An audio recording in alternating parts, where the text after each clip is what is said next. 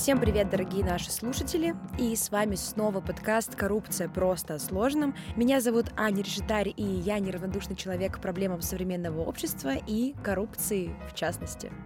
Меня зовут Валерия Высоцкая, доцент кафедры Тюменского государственного университета и организатор различных молодежных мероприятий Тюменской области. И сегодня в восьмом выпуске нашего подкаста мы поговорим об интересном опыте разных стран предупреждения коррупции.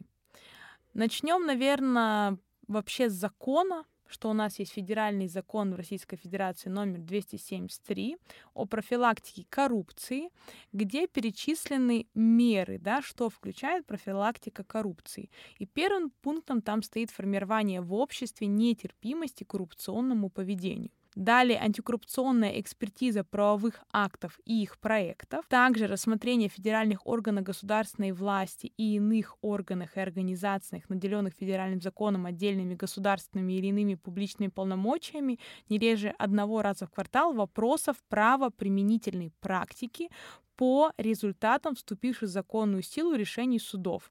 Но если расшифровать, это, например, экспертиза независимая тех решений, которые принял суд угу. насколько они действительно правильны да, и справедливы. Предъявление в установленном законом порядке квалификационных требований гражданам, претендующим на замещение государственных и муниципальных должностей, а также проверка в установленном порядке сведений, представляемых указанными гражданами. Что это означает в реальности? Что на многие государственные должности есть определенные требования в том числе активно проверяется вообще ваша жизнь до, угу. которая была в том числе, я вам скажу более, в некоторых случаях и жизнь ваших ближайших родственников. Далее, установление в качестве основания для освобождения от замещаемой должности или увольнения лица, замещающего должность государственной или муниципальной службы, или применение в отношении его иных мер юридической ответственности, э, не предоставление им сведений, либо предоставление заведомо недостоверных или неполных сведений о своих доходах и расходах и имуществе. Что это означает?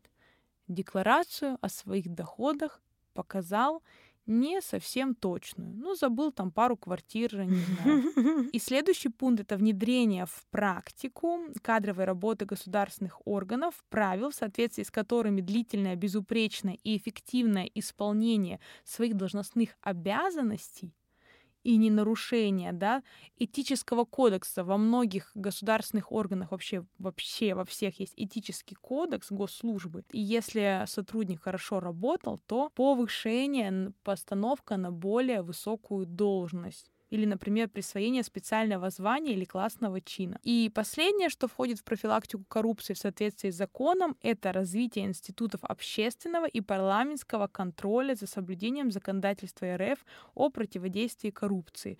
То есть закон именно Российской Федерации создал такой плотный блок того, что входит профилактику коррупции. Но сегодня предлагаю поговорить о необычных и интересных методах предупреждения коррупции вообще в мире и России, то есть узнать вообще, какой опыт есть. Но о России у нас тоже есть интересные случаи. Так скажем, сегодня будут такие случаи иногда чересчур странные. Да, даже провокационные какие-то. Ну, Аня, давай. А, в Индии, где взяточничество является практически нормой и любые вопросы решаются при участии должностных лиц, общественной организации по борьбе с коррупцией «Пятая колонна» в 2010 году была выпущена купюра которой предлагается рассчитываться с вымогателями. Выглядит эта банкнота так же, как и обычная, но вместо подписи «подделка денег преследуется законом» имеется предупреждение «взяточничество преследуется законом». Купюра имеет номинал 0 рупий. По сообщению представителей пятой колонны, общество с энтузиазмом восприняло эту идею, и тираж банкнот разошелся очень быстро. Прикольно. Да. Я бы тоже Весело. такое сделала. Необычный прием используется в Праге, Чехия. Местная туристическая компания предлагает гостям города принять участие в так называемом внимание коррупционном туре.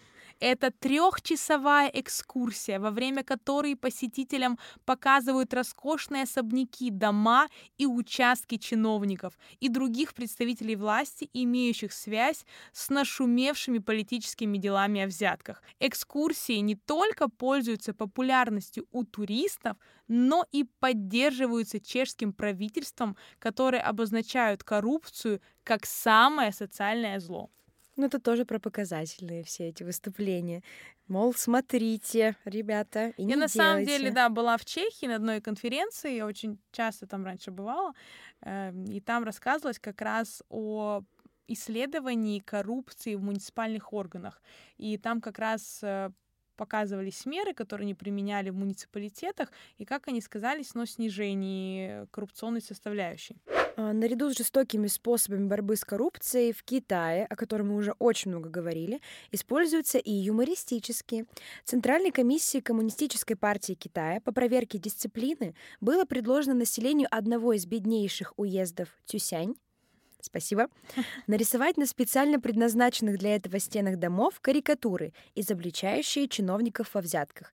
В дальнейшем эти комиксы были размещены на официальном сайте комиссии, что с комплексом других мер, по сведениям статистики партии, привело к снижению сообщений о коррумпированности чиновников, внимание, на 221%.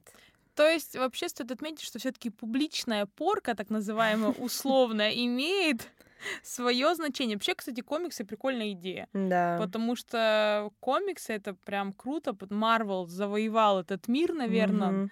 Пора Марвелу, короче, снимать э, фильм Про коррупцию? про коррупцию.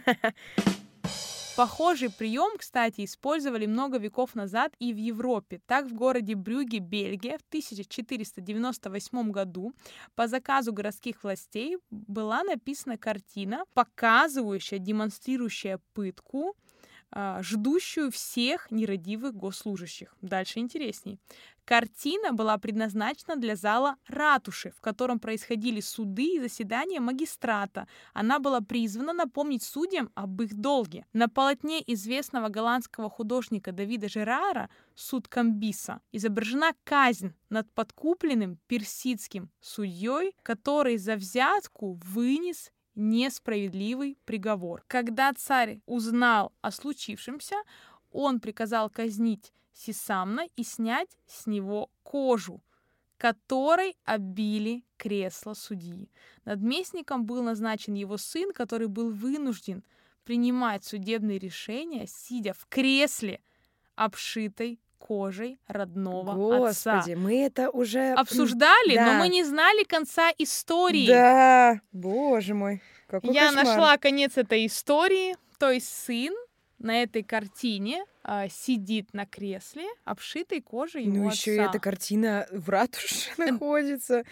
Какой Таким ужас. образом, картина прямолинейно намекает на то, что взятки судьям брать нехорошо. А, В Пакистане, например, проводится ежегодный общегосударственный конкурс детского рисунка. М. Работы победителей о плохих дядях публикуются на страницах специальной брошюры и даже на рекламных билбордах. На билбордах это прикольно, мне Да, кажется. да. Потому что детские рисунки, даже когда на машине езжу, обращают на себя внимание. У нас в России тоже было что-то связано, только не с коррупцией, но дети рисовали рисунки, их на билбордах размещали. Это Мгм. сильно трогает и заставляет Задуматься. задуматься и обратить внимание. Но и Россия не отстает в своих необычных мерах по предупреждению коррупции. Я об этом много читала. Забавный способ противодействия коррупции а, в ГИБДД используется в некоторых регионах нашей страны. Модные номера автомобилей, ну все мы знаем, да, Мгм, 777, мгм. 666, а, 111 да. ауф. там выдают на авто общественного и муниципального транспорта, скорой помощи, пожарные машины и даже мусоровозов. В чем суть идеи? Предполагается, что это должно привести к снижению престижа получения красивых номеров. Потому что когда ты едешь и мусоровоз у него похожий номер 666, и у тебя 666. Это не очень, наверное, приятно. Таким образом, они постарались снизить коррупцию в этой отрасли, потому что все хотят эти золотые номера фееричные. А, кстати, в Тюмени один раз еще была такая акция прикольная. У меня подружка на нее попала, вы не поверите, номер три девятки был. Она на Новый год э, получала номера, это было 31 декабря. Ну так случилось, и э, разыгрывали сотрудники номера. То есть ты как бочонки тянул Прикольно. свой номер, и а оказалось, что у них остались в запасе все вот эти номера, чтобы, э, значит, и они их разыграли, и ей попался номер три девятки. Прикольно. А, небезызвестное в России общественное молодежное движение «Наши» в 2011 году выступило со спорной инициативой издания специального календаря под достаточно откровенным названием «Секс против коррупции». Классно. Ну, я знаю, что у Ани есть еще один пример, которого она очень хочет Да, поделиться. но это не, по, не про противодействие коррупции, а скорее вот про вообще такое, э, про коррупционные отношения в других странах. А в Зимбабве э, просто обожаю этот факт, не знаю, всем буду его рассказывать. В Зимбабве врачи придумали еще более крутой способ взятия э, денег с бедных людей, и они в в роддоме берут с каждой роженицы по 5 долларов за ее крик во время схваток. Бедные роженицы там просто с испуганными глазами убегают от этих счетов бесконечных, которые приходят им после того, как они рожают своих детей. Что хочется сказать? Как э, мы э, с вами уже поняли, большое количество стран активно борются с коррупцией и придумывают всякие разные изобретательные методы по борьбе с коррупцией, но наверное, главным остается то, что люди пытаются, люди стараются и комплексно решают проблему, поэтому мы можем только поаплодировать. И следует отметить, что все-таки, как показал мировой опыт, эффективными являются меры, которые так или иначе делаются публичными угу. и призывают публично коррупционера к совести. Угу. Они везде работают. А, Все-таки одни репрессии, мы об этом уже не раз говорили, э, не смогут искоренить коррупцию. Это исторически сложившийся элемент нашей жизни. И я тут переслушала один из наших выпусков, и мне нравится эта фраза, да, что каждое коррупционное действие — это шрам на развитии нашей страны. Обожаю. Надо было как лозунг написать это просто под подкастом.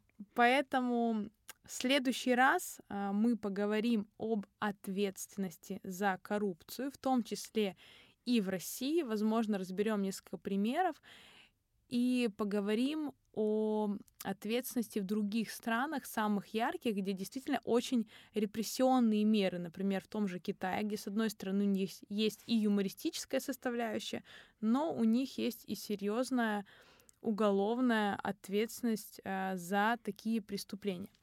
И на этой позитивной, а может быть негативной ноте мы прощаемся с вами. Спасибо, что слушали наш подкаст. Читайте закон и совершайте меньше коррупционных действий. Следующий выпуск не за горами.